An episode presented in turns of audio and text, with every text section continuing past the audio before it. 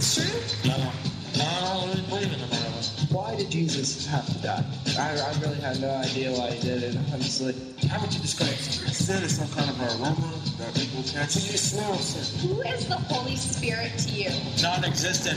Non-existent. Well, I grew up in church, so definitely very existent. What do you think God is like? Carrie? Probably,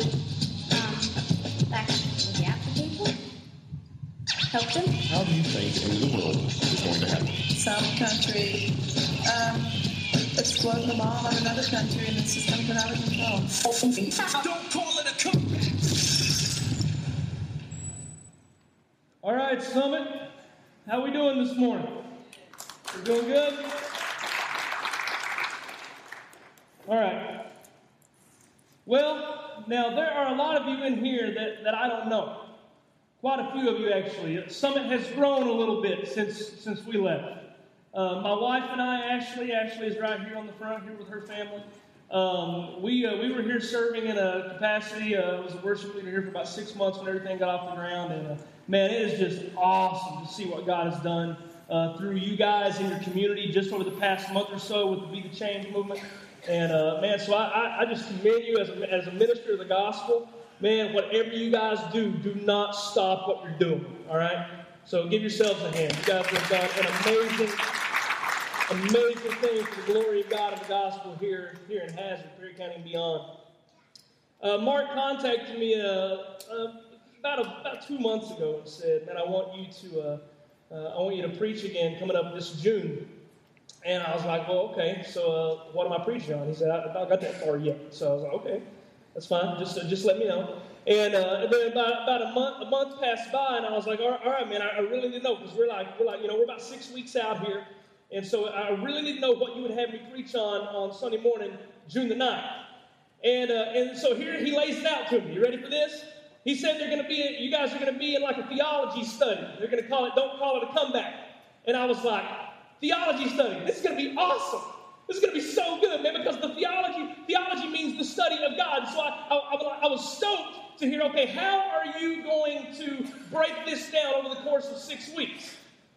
And uh, so he was telling me all these things, and I said, All right, so what am I preaching on? I'm ready for it. Let me know. And he said, I want you to preach on this. I want you to preach on the doctrine of God. You know, come again? The doctrine of God. I'm like, okay, thanks first of all for narrowing it down for me. That makes it so much easier.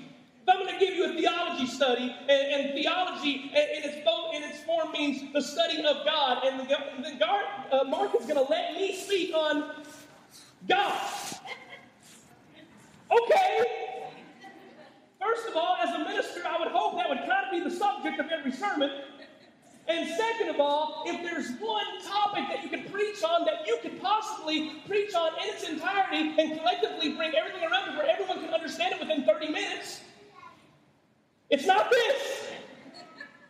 And uh, so, man, I, I, for, I'll tell you the truth. For like, for like a month after this, because there was only like a month and a half left, I was like, God, uh, you know, and, and praying to Him, like, you, okay, I'm preaching on you.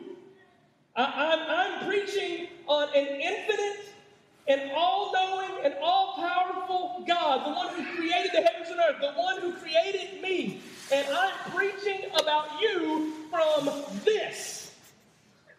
These people are in trouble. Because with my limited understanding as to who But I, I told Mark, I was like, man, you know what? I'm excited. I'm going I'm to do this regardless. And the next time I ask you to come and preach, I'm going to have you preach on the entire Bible in 30 minutes. That's what I'm going to do. But uh, hey, uh, I was given this. Um, uh, you guys did not get these last week. Uh, this was made mention to me just a while ago. Uh, the Don't Call It Comeback uh, handbook, I guess you would call it, or a devotional guide for the next six weeks throughout this series. If you, uh, if you committed last week, I know Mark challenged you guys last week. If you committed to take this challenge last week, then before you leave, there's going to be people waiting at the doors to hand these out. Make sure you get one. If you want to take up the challenge over the next six weeks while you're in this study to, to get into the Word of God and to, and to have time spending the Word of God every single day, then pick up one of these. Uh, if, if you don't want to take that challenge, just, you know, let somebody else take it, all right? If you don't want to take that, that's fine. Just uh, don't grab one. But if you if you want to take the challenge, if you want to take the challenge be in the Word for the next six weeks, every single day, about five minutes a day, pick one of these up before you leave, all right? Good deal. Well, guys, as, uh, as I was prepping and everything for my notes here, uh, I got to tell you, um, it, it, was, it, it was really hard, to, to say the least. And I started thinking to myself, I started thinking about who God is. And, and then it really boiled down to this me. It really boiled down to one question because I, I, was thinking, okay, I could talk about God's holiness, I could talk about His mercy, I could talk about His sovereignty, I could talk about His justice, talk about His wrath, probably all leave. I could talk about all kinds of stuff about God. But then I got to thinking, what is the one thing about God that I, Stephen Bell, I as a believer, what is the one thing about God that I tend to forget the most? I, I, I ask myself that question. What is the one thing about God that I tend to forget the most? And there was no question in my mind very quickly what that was. For about three years of my life, I went through a, a really, really just crazy struggle with fear, anxiety, and depression. And, and there are still times in my life where, where, where that is a struggle. It, it, it, it does not have control over me, praise God. But there are still times where I fight that. But there was about a three year period to where every single day of my life I felt like just going and laying in my bed and just crying. And I couldn't really tell you why. But, uh, but we, we started having our family, all three of our kids are here, they're, they're awesome. And I started, I don't know what it was that kind of brought that all about, but all I know, man, was I was just being beaten spiritually for three years. And the one thing that I kept forgetting about God in the midst of all of that was this He's great. That's it. Our God is great. Now, that may, some of you may hear that and you'll be like, duh. yeah, just to be honest, yeah, I know that. In fact, I hear that all the time. In fact, when I was little, I prayed this prayer that said, God is great, God is good. Let us thank Him for our food. Fatty, fatty, yay, yay. You know, that last part wasn't on there. All right, we, we didn't add that last part on there. But the first thing we know is that God is great. It's such a simple, simple truth. It's so easy for us to say that. And, and, and, all of us will probably be quick that when we get in a situation, when we find ourselves in a struggle, we're probably all really quick to say God is great. It's an entirely different deal to believe God is great and walk in that. That is an entirely different thing. Because I say God is great all the time. But when, when, when, when struggles come, when times get tough, it seems like that is the one thing I forget more than anything else about who He is. We sing a song all the time. It's sung in churches all over America and all over the world. How great is our God? Sing with me. How great is our God? And all will see how great, how great is our God. Chris Tomlin, he is the most sung artist on the face of the planet. More people sing his songs than they do any other artist in the music industry right now. It helps that he has the Sunday morning church crowd on, on his side, of course. But, but this is the song that has kind of become an anthem for, for just this, this big contemporary worship music that we see, that our God is great. And let me tell you something. Let me, let me tell you how crucial this is for you to understand this this morning. Your worship of God, every single thing that we've just done, from songs we sing to lifting our hands to shouts of praise to, to the time sitting in quiet and rest and just being with Him, however we worship, your worship of God is going to be dictated entirely by your knowledge of His greatness. It will be dictated entirely about whether or not you think He's great and how great you think He is. Because let's, just be honest with each other for a second. If we don't think God is great, we're not going to give Him the worship that a great God deserves. If we do think God is great, our worship is going to change drastically.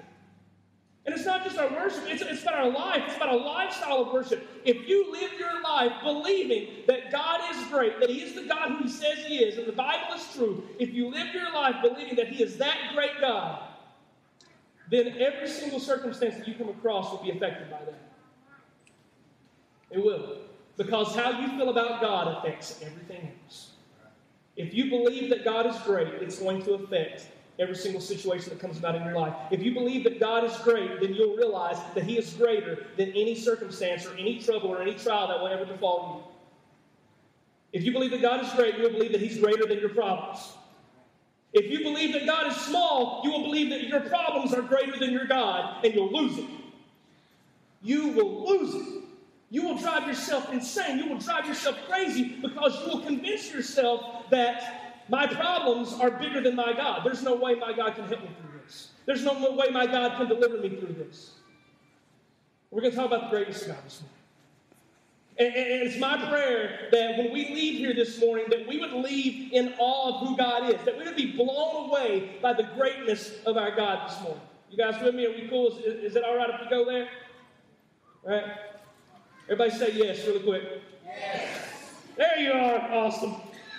Let's pray. Father, we come to you at this moment. And we ask, God, that you would open our minds to maybe just get a glimpse of your greatness this morning. That we would not leave here the same people that we were when we came in, God, but we would leave here blown away because of the God that you are. And we would realize, Father, that regardless of what we brought in here with us, regardless of what we're going back to when we leave these doors, God, that we would realize that you are the same God that you were 2,000 years ago when Christ went to the cross. You are the same God there that you are here today. The truth about who you are remains the same, and you are great. Father, I pray that every word that comes from my mouth this morning will come directly from the guidance of your Holy Spirit. Let it be nothing in and of myself. Glorify yourself in this moment. Make us more like Jesus and help us to trust and rest in you with everything that we are. In Jesus' name, amen. You know, there's a, there's a lot of uh, there, there, there's a lot of emphasis put on the fact that God is personal, but, but it's, it's a lot of the wrong emphasis.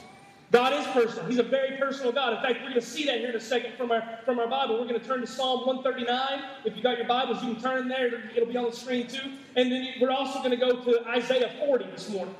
But there's a lot of stress put on the fact that God is personal, but it's in the negative light. When we think that God is personal, a lot of what, a lot of times what people think is this: that God is like us in that there are times where He is weak, there are times when He is inadequate, and there are times when He is just, to be quite honest, kind of pitiful. Now, we have to fix a few things this morning as far as our thinking is concerned. Because when it really boils down to it, our biggest problems can really be traced back to, to a, really a horrible understanding of how great our God is. Our problems seem really big because our God seems really small. And, and in fact, the truth is, we reduce God to the size of our biggest problem sometimes. And, we put our biggest problem head to head with God as if they're in this fight together and we're rooting for God and we're, we're, we're, we're cheering Him on and we're hoping He wins. Because we think our problem can, can, can, uh, can stand up to Him. And what we do there is we belittle God, we bring Him down to this level.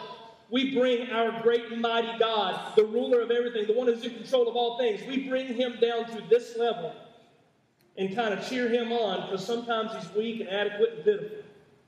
This is not the God of the Bible. This is not the God of Scripture. This is not the God who has saved us through faith in Jesus Christ. This is not the God who formed the heavens and earth with a word, with the breath of his mouth. This is not the God who says to the sun, rise, he says to the moon, rise, he says tell, tells them when to set and tells things when to grow and holds the water in the palm of his hand. This is not that God. The God of the Bible is the one who does all those things. The God of the Bible is not weak. He is not inadequate. He is not pitiful by any means.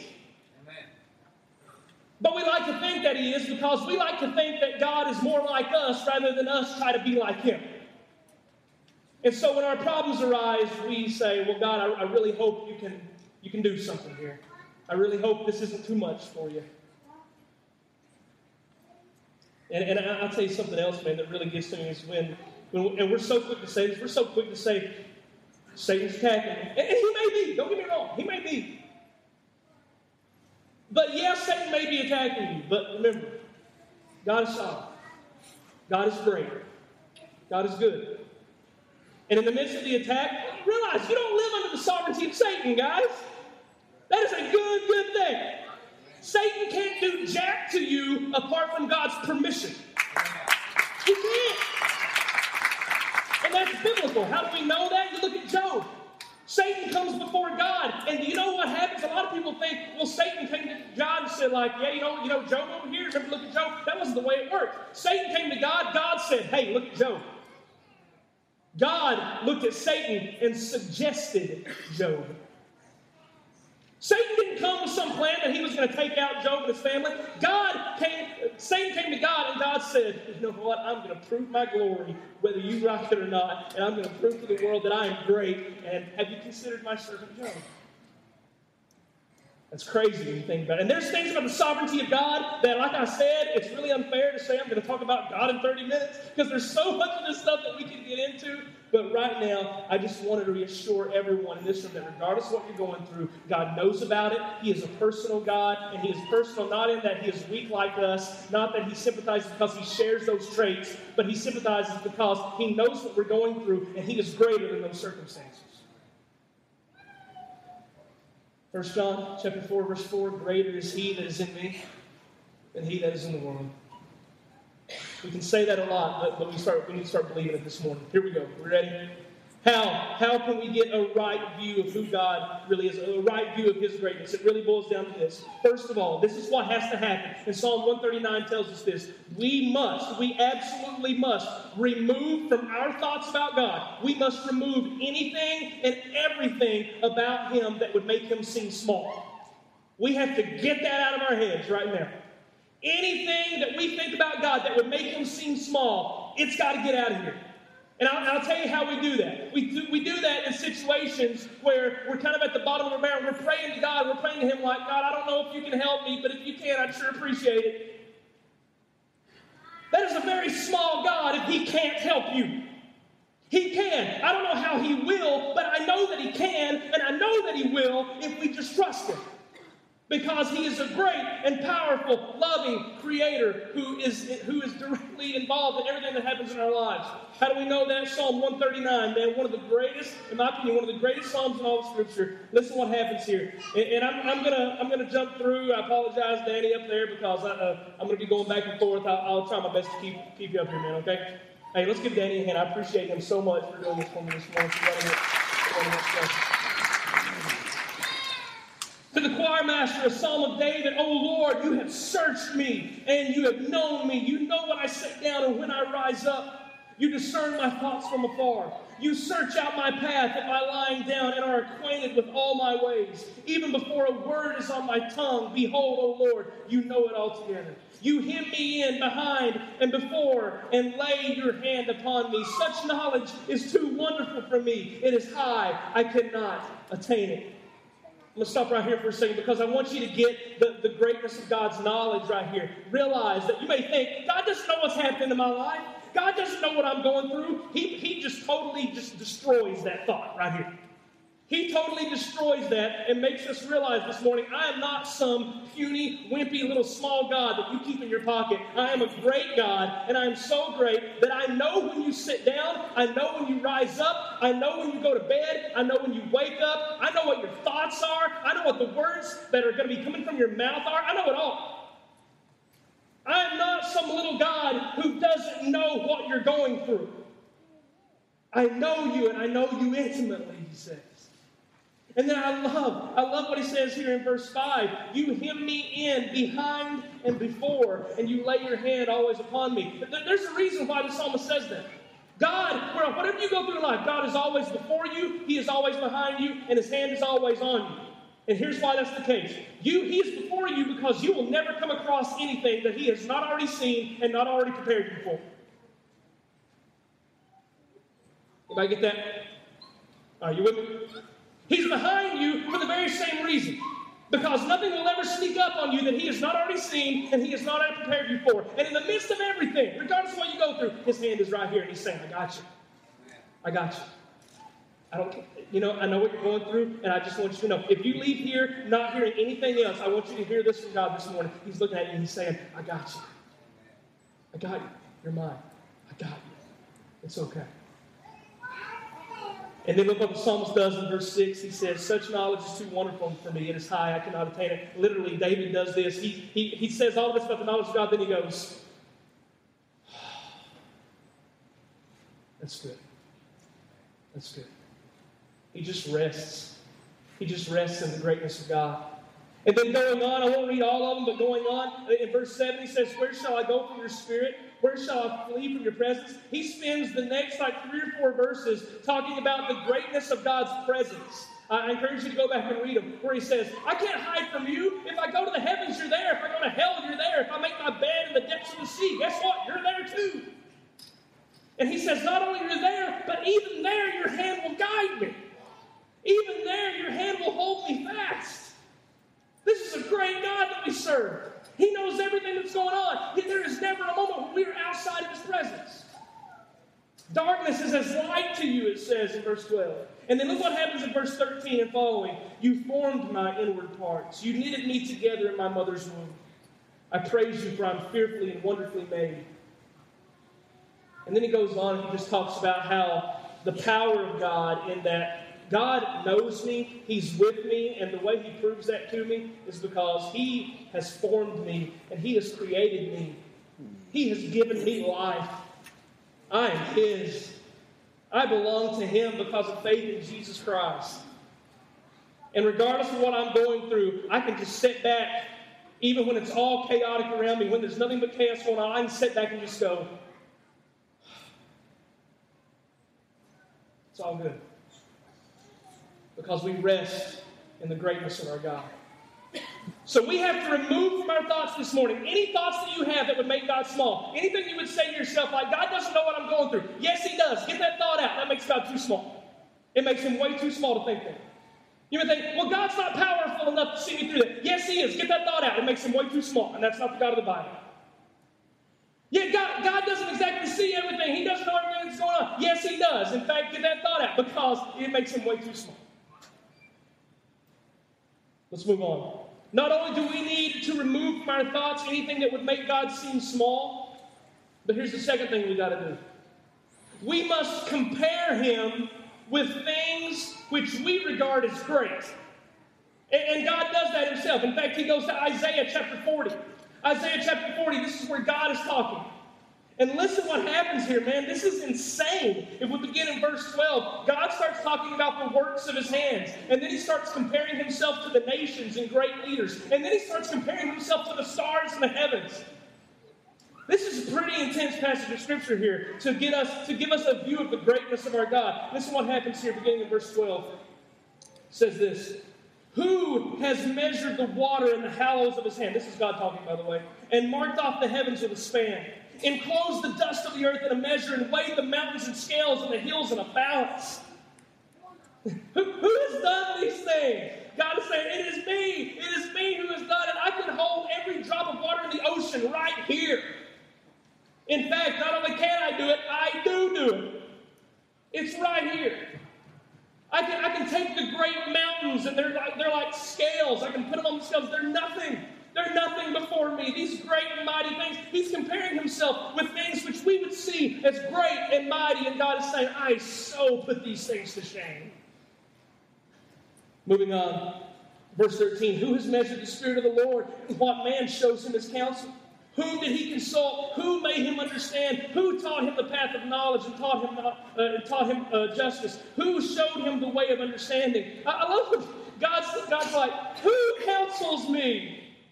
We like to counsel God a lot. We do that through praying. Our prayers are filled with suggestions to God, giving God advice, recommending things to God. God, you are great, you are sovereign, you are in control of all things, you know the beginning from the end, but just in case, I, I, I think this would be cool. God is good, and He works all things together for the good for them who love Him and are called according to His purpose. We got to start believing that, guys. We got to start trusting in the greatness of our God and the fact that He is good and the fact that He is with us and He knows all about us and He knows what we're going through and He is able to do exceedingly abundantly above all that we could ask or imagine. And moving on, look what He says about the nations. All these great nations we have, our nation included, is considered a great nation throughout the world. These great and powerful nations. Listen to what God says about it in verse 15. Behold, the nations are like a drop in a bucket and accounted as the dust on the scales. Go on down to verse 17. It says this All the nations are as nothing before him, they are accounted by him as less than nothing and emptiness. God is greater than any nation. He is greater than any president or world leader. He is greater than anyone walking the face of this earth. Why? Because He created everything that we see, He created everything that we know, and He is great. And then look what He says here. And this almost brings us to a close this morning. And I want to share a couple of illustrations with you. I want you to look, if you would, in verse 26 of this chapter. And God says this. Actually, back in, can we go back to verse 25? Listen what he says in verse 25. To whom then will you compare me? That I should be like him, says the Holy One. Verse 26 Lift up your eyes on high and see who created these. He's talking about the stars, he's talking about the starry host in the sky. Who, he who brings out their host by number, calling each one of them by name, by the greatness of his might, and because he is strong in power, not one is missing. I don't know if you've ever looked at the stars or not, other than just kind of sit down and looking up. Sometimes if the sky is clear, man, and the, the stars are out, it's one of the most beautiful pictures that God has painted for us. It's absolutely amazing. It's breathtaking. But I don't know how many of you also may have taken the opportunity to look through a telescope, anything along those lines, to get a little bit more in depth view of what stars look like. Stars are pretty amazing things. And God has created billions upon billions upon billions to where we can't even count stars. I want to I want to bring your attention to two of those tonight, if I could. Anybody ever seen uh, Louie Giglio's talk talk on how great is our God? Anybody ever seen that? Okay, a few of you. I am totally ripping him off right now at this moment. All right, just so you know, it's not stealing. I'm just gonna make sure you know that ahead of time. But uh, but he did the research, man. He did all this, and it blew my mind the first time I saw this. I'm so glad the majority of you have not seen this, because hopefully this will have the same effect on you that it did on me. He looks at two, and he looks at many other stars, but I'm just going to, for the sake of time, I'm just going to look at two. There is only one star in our solar system, as far as our planets are concerned. There is only one star in our solar system. Anybody know what that star is? It's the sun. The sun is a star. Well, so most, hey, who knew? It does. The sun is a star. God created the sun. Now, a lot of times we look at the sun, we go outside and we look at the sun we look up like, it's hot and it's a long way away. That's pretty much about all we know about at this point. There's been a lot of research done on the sun. There's been a lot of research done on all these other on these other stars. I want to give you a few facts, and just to let you see how great our God is, I want to draw your attention. It's not on the screen. Psalm 33, verse 6. Before I get into these details, listen to what this says. By the word of the Lord the heavens were made, their starry hosts by the breath of his mouth. That means when God created the stars, he didn't even say anything. When God, when God created the stars, He went, and then boom, and there's stars everywhere. Now let me tell you, talk to you a little bit about these stars that He made with His breath. All right. This great God whom we serve, that is intimately involved in our lives every single day, who knows us, who desires us. Let me tell you about this. The sun is 10,000 degrees Fahrenheit. That's a little warm. All right? And that's sarcasm. 10,000 degrees Fahrenheit, it's 93 million miles away from us. And light travels at 186,000 miles a second. So that means it takes roughly about eight minutes from the heat from the sun to get from the sun to your skin when you're outside. It takes roughly about eight minutes for that to happen. 93 million miles away from us. Now, here's the part that kind of wrecks my brain. Anybody know what this is? It's a golf ball. Do we have any golfers uh, in the in the house this morning? Any golfers? Any golfers? Any golfers? This kid right here plays golf. Anybody else play golf? All right. I don't play golf. I'm sorry. I, am not a big golf person. The one time that I went golfing, I had one good drive all day and I hit the power line.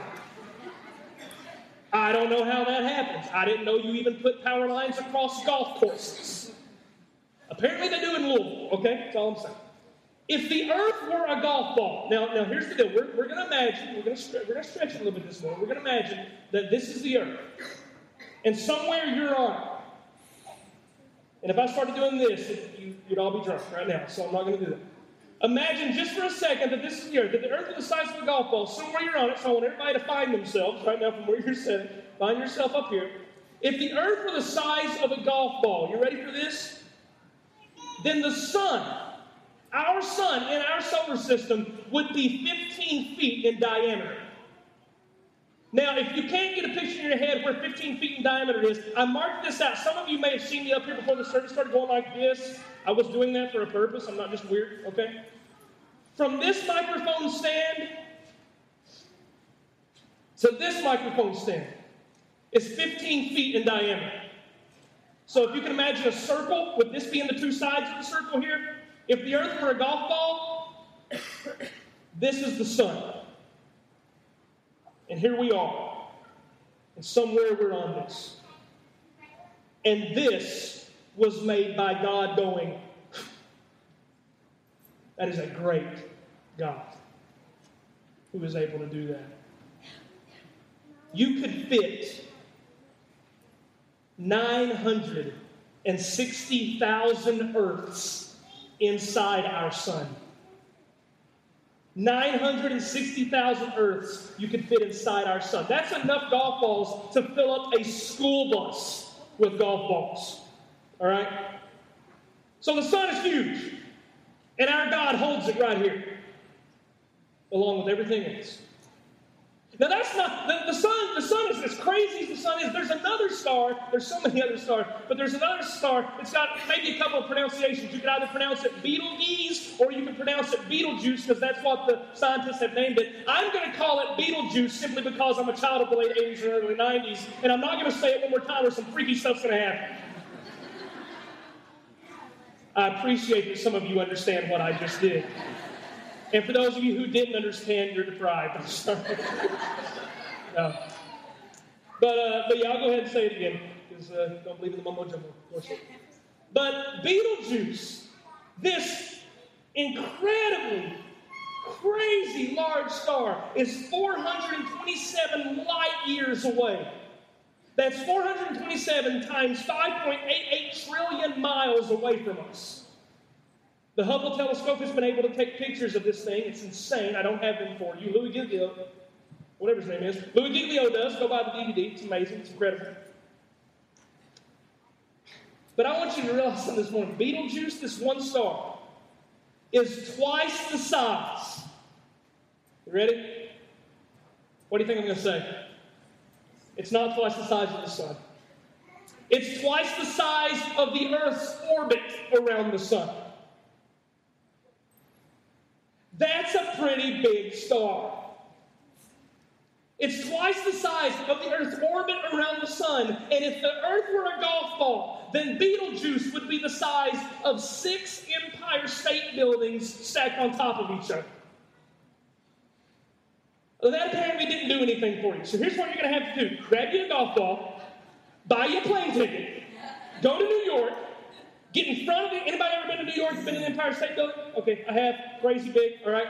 Go to New York. Take your golf ball. Set it down right in front of the Empire State Building. Don't worry about looking weird or crazy. You're in New York. They're not going to notice.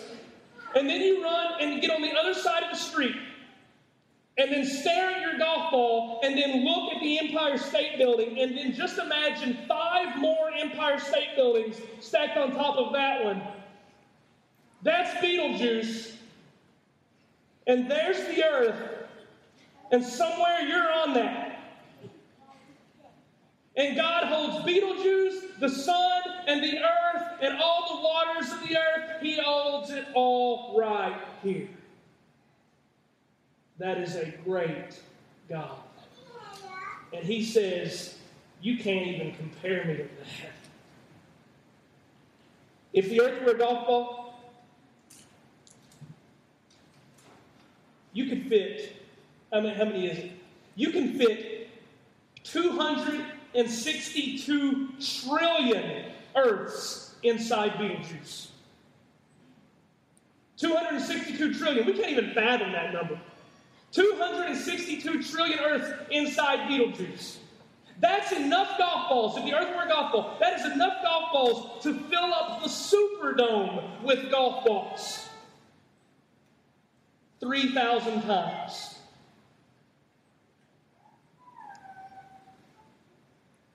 And God's got you. He's before, He's behind, and His hand is on you, and He says, I got you. I got you. I'm bigger than you think. I'm greater than you think. I'm greater than you can imagine. But we're so slow to believe that sometimes. We forget that so much that He's got us, don't we? I know I do, yeah. I forget that a lot. But God's telling us this morning, I got you. I'm great. I am mighty. You can't even begin to comprehend how great I am. But I'm bigger than your problems. I'm bigger than your circumstances. I got you. Amen. Everybody bow your heads with me.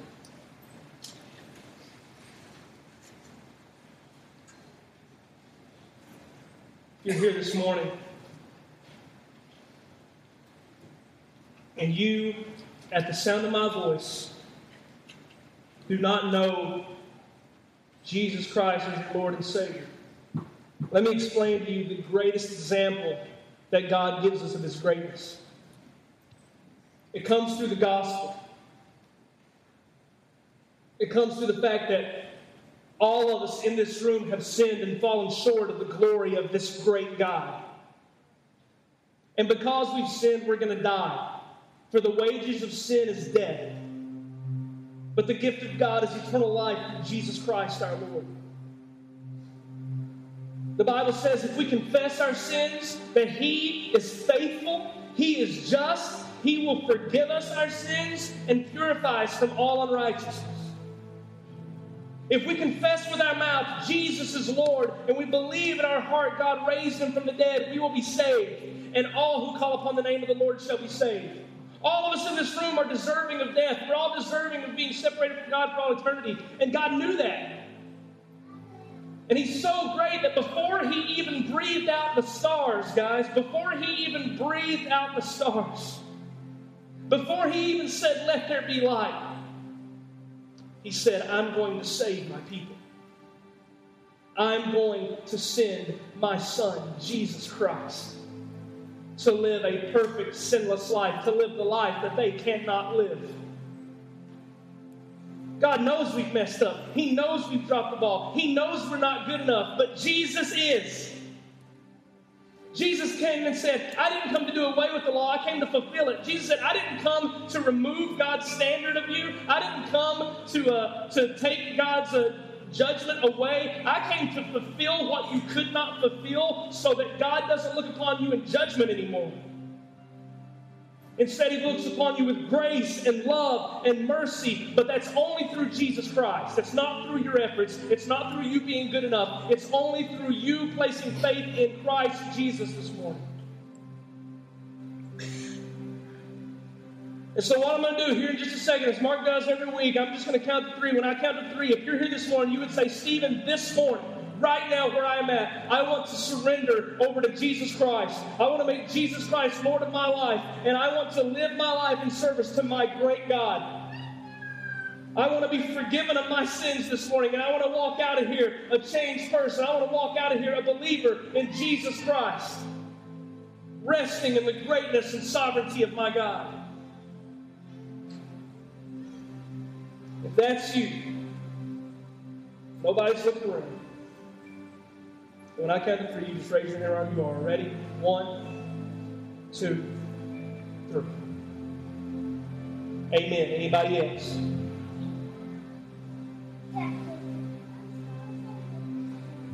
Amen. Anybody else? Amen. Anybody else? Amen. Anybody else? God is good. He is great.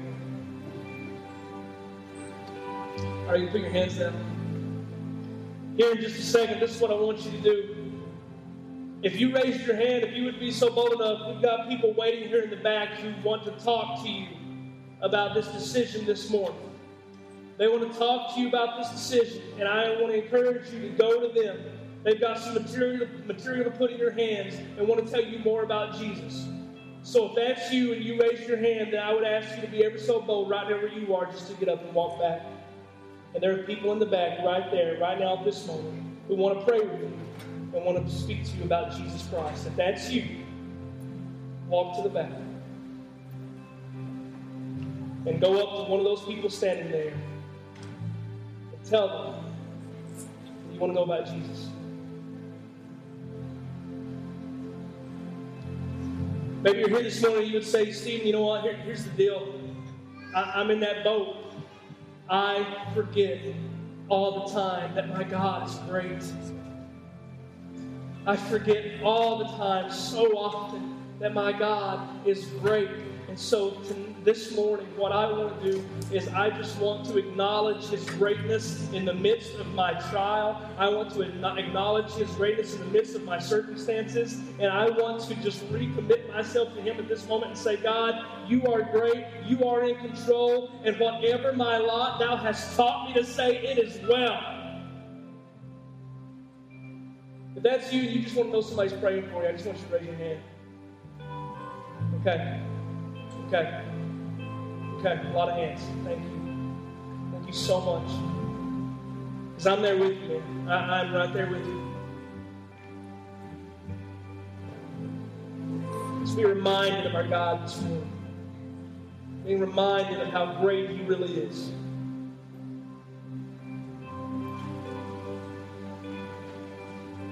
He is good. He's gracious. Father, we thank you for Jesus Christ.